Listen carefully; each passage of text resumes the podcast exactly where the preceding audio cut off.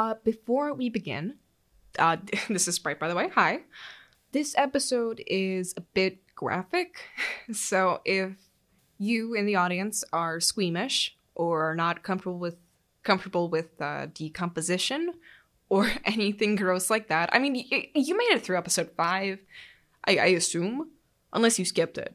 In which case, this is just going to be episode five in a way, but a little bit worse. But I, I, I digress. If you're not comfortable with that, maybe skip. But if not, then please enjoy. All right, let's go.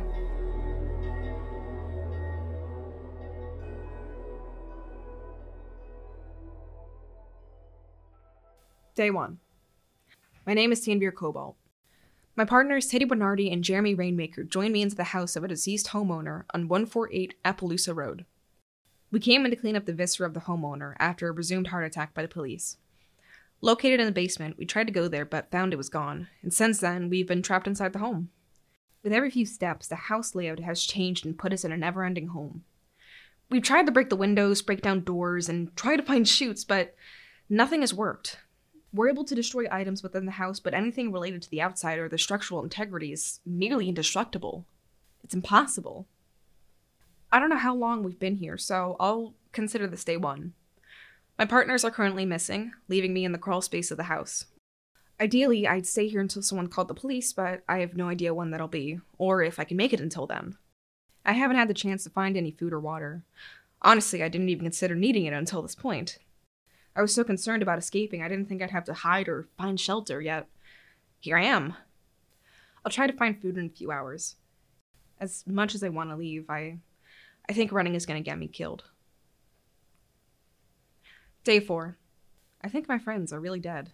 Like I I truly believe my partners are dead. 4 days and I haven't heard or seen them, just random rumbling from the house. I think I just need to admit that to myself but they haven't left my head since it happened. The, the thought of them has just always been in the back of my mind.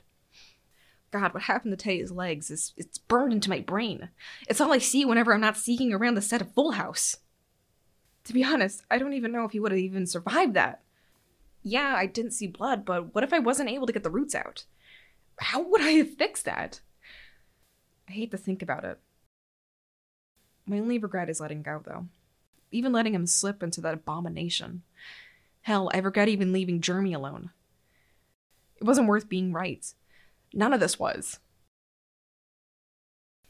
Day 7. I found a good system. The house is still shifting, even if it can't see me. That's if it can even see me. That's honestly just a precaution I'm taking. But yesterday was difficult because the kitchen disappeared and I had to go pretty far to find it. But eventually, I, I, I did find it, and I got some bread and water. It's not a lot, but it had to be light, whatever I got. So if I could keep finding the kitchen or finding rooms with stuff I need, I, I might be okay. Day 9. The house is getting angry. The tremors haven't stopped, and I can hear the house's blood now. Yes, blood. I saw a crack in the wall, and the oil was leaking from it. I'm getting so tired of hearing it. The same slushing. It's like it's in my head now. I'll be honest, I, I I've been getting sloppy. I've had to run a lot these past few days. I just I haven't cared, I guess. I think that's honestly what it is. I just want to go home. Who am I kidding? Even if I go home, I don't know if I could just move on from this. What am I even gonna do if I escape? Who's gonna believe me? Who would believe me that we got lost in a two story home that goes on for infinity? God, they're just gonna think I'm a psycho who killed his friends. Nobody would ever believe me again. Tanvir's hand shook as he held the pen. He had so much more to say and ramble on about, but he had lost control of his hand. His nose scrunched and he tried to stifle a sniffle. It dawned on him there was no real way out for him. Even if he was the only one who physically left, he would suffer the most, mentally. If he went to police, he'd be crazy. And if he kept it to himself, he'd have to die with the secret. Probably even come up with a lie, tell his parents he lost his phone or he got lost on a trip. But he knew help would only make it worse. Wiping away tears, he desperately tried to recuperate. His breath was shallow and shaky, as close to silent as possible while also letting Tanvir breathe. He closed the book and sat there, arms resting on his knees. He was sitting inside of an open room, on the couch, with a fireplace, two doors, a couch, and a TV placed nicely within the room. It was probably one of the most modern looking rooms Tanvir had seen. With his head down, he sat there for a few minutes, listening for anything, but too tired to watch out. Then, the room began to rumble. The tremor wasn't rough like an earthquake. It felt calm and coordinated, yet merciless towards Tanvir's appearance. Either the house had found him or he was shifting again. And either way, Tanvir panicked. Yelling and beginning to plead, he jumped to his feet. Please, please! The walls began to shift an inch towards Tanvir, phasing through the furniture that would have otherwise been in the way. He attempted to run to the door he came in through, but it was already gone. It had been sucked up by the walls as it threatened to come closer and closer. And running to the other door, he pulled on it, but nothing happened. The knob stayed jammed as he twisted and pushed. Finally, after his hands began to burn, he staggered back. Oh my god, this is it, he muttered to himself. He sat in the middle of the room, resigning. He curled up like he was on the couch, put his arms over his head, and silently pleaded for help though none was given as the walls crept in every second. Finally, as it towered over him and threatened to push into him, they stopped. Tanvir froze, opening his eyes. Looking up and around, he was essentially trapped in a box. His own area where he can just barely inch around. And as he tried to readjust and make as much room as possible, his breathing began to quicken. of course! That'd be too easy! yeah, crush me? Too lame! Huh! So, a box. A box! His face grew red as he yelled at nothing. His heart raced in his chest as he wrestled inside the box for comfort or freedom. But nothing came. Just a quickening temperature of the air around him, but he didn't care. If you want to kill me, just do it! Just get it over with! I don't care anymore! I don't care about these games! Just quit being a coward and kill me already! As he yelled hysterically, he beat his fists against the wall. He stayed trapped, pent up, waiting for a reaction or a second wind. Which he got. Suddenly, the floor dropped underneath Tanvir and he plummeted. Slamming against either side of a metal duct, Tanvir's fall was broken, and he spat out on the other side onto a pile of clothes. He groaned, a fiery pain filling his entire body. He slowly regained the ability to move, but there was continual pain in his back from how he fell. Regardless, he forced himself up and out of the old musky piles of clothes behind him. The room was dark. The walls were shabbily painted white, and across the room he could see a computer monitor. Underneath was a tarp and camera. Looking in front of that, three feet away, was a decaying corpse with roots interweaving in and out of it and into the cement floor. Tanvir screamed and jumped back, but the corpse did not get up. Even the roots didn't budge, and after a few moments of waiting, Tanvir shakily took one step. Then a second, then a third. And eventually, standing over the body, he recognized who it was. Cooper's face was in active decay, the skin receding in parts and exposing the fat in his cheeks. The viscera that was meant to be cleaned had crusted onto him or were still fresh in the open parts of his body. But, for the most part, he was splayed out with a neutral and wide expression. His jaw was slack, the muscles finally relaxing after the seizure, and Tanvir's stomach turned as he looked at the body. The shirt and jacket had been ripped open, the roots tearing it apart and attached to his then fresh corpse and as the roots did their work, the body was left to rot. And now his ribcage and maggot devoured insides were exposed to Tanvir. Yeah, heart attack. he morbidly joked, forcing to laugh too hard. Swallowing, uncomfortable with even himself, he walked away. He went to the computer and looked at it. The camera had died and the screen fell asleep. Even when Tanvir moved the touchpad and flared to life, it revealed an ended stream. Curiosity piqued his interest, and he scrubbed through it finding the entire trepanation process.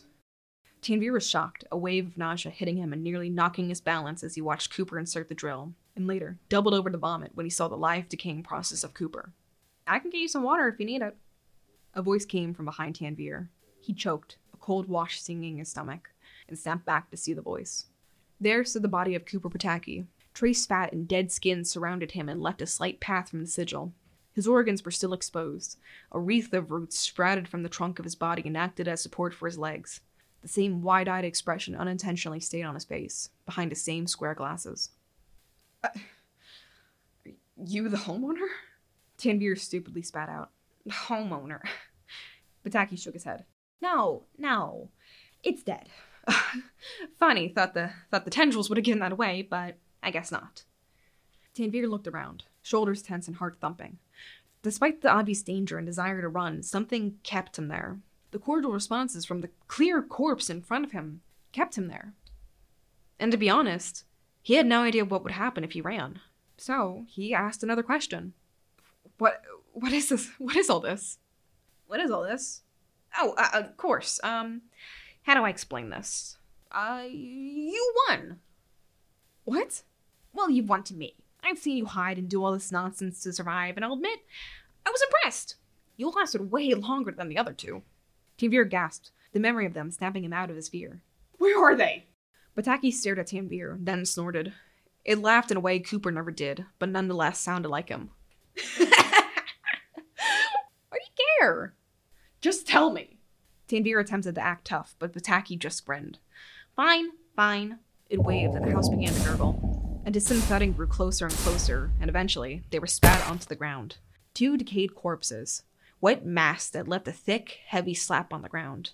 Around them was presumably stomach acid, while the corpses were partially digested and melted. Some parts melted together by pure proximity. After a horrified gasp, he was left speechless. Even if he had something to say, it would have been clogged up by a sudden cottonmouth, though that was quickly cured by a sudden rush of bile as Tanvir vomited once more this time onto the tarp of what Cooper would have called the trepanation station. His temples pounded, and a simple taste of acid stung Tanvir's tongue. Tears trickled out and onto the ground, as Tanvir was unable to control them. I don't know why you wanted to see them. You, you should have expected that. Pataki laughed, and with another wave, the house had sucked the mass up once more. Where was I? Uh, oh, yes. I want you. Tanvir stopped tending to his throbbing head and looked up, staring confusedly at Bataki. You're smart, agile, tall, and, well, alive. Bataki said, looking him up and down and coming closer. In response, Tanvir backed up and towards the wall. Why would I ever give you that? Why would you even tell me this? Tanvir yelled, voice fried and sick. He was slouching slightly by this point and leaning against the wall in a way that wasn't immediately obvious. Hey, I may as well give you the easy option, it chuckled. I mean, let's be honest, as if you're gonna survive after all this. That's if you even get out. I mean, I literally control this house. You're my guest. Tanvir raced for an idea of what to do. The creature was right, in a way, and Tanvir was afraid of that. Afraid that it knew just what he was paranoid of.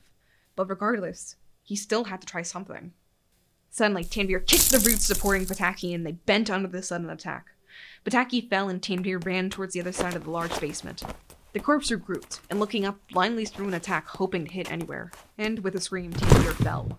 Puncturing through his leg, Tanvir grabbed it and pushed against the wound. The corpse laughed. Maybe I shouldn't have called you smart. Wow. Its tone was vindictive and angry. Tanvir just held his leg and winced, trying to suppress the pain and bleeding. And he stayed there as Bataki came over to him and grabbed him by the shirt, then threw him against the opposing wall. Not enough to kill him, of course, but just enough to weaken him. Tanvir landed in the middle, between the pile of clothes and Cooper's old anime shelf unit. He heavily breathed, his chest hurting from the hit and leg on fire. His vision was shaking when the pain peaked but returned every few seconds. Enough for him to tell what was happening, and of course, enough to see Bataki walk up to him.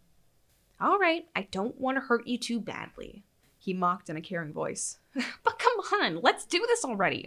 I'm excited to have a normal body. No! Tanvir yelled, but Bataki smiled. There was no winning in any of the ideas Tanvir thought of. He looked around again, at the clothes, at the stand, everything. But everything only confirmed his fears and insisted worse would happen, and he was incredibly afraid of being stabbed again. So, he shambled to his feet, well, foot, one that he put most of his weight on, and before he could accept Pataki's plan, he paused. Come on! It sang, but Tanvir didn't accept. Instead, he glanced back to the stand and grabbed what he hoped was a knife and, like unsheathing a sword, the katana Cooper owned was revealed to the both of them. Bataki noticed, but immediately Tanvir used his good leg to pounce at the corpse. Bataki pushed back with his hands, but the dead muscles and bones caved underneath Tanvir's force. He elbowed its jaw, a sick crunch coming from the joint, and knocked it back.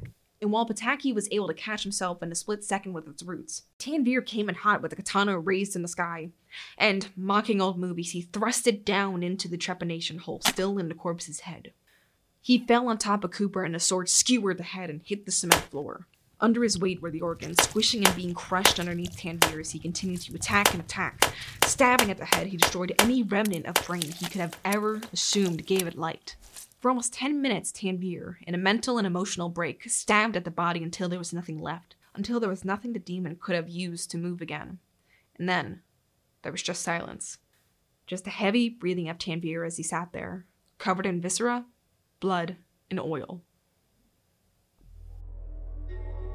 Thank you so much for listening to House Call. My name is Sprite, and if you'd like more art and updates, you can follow me at MKG Sprite Stain on Instagram and Twitter.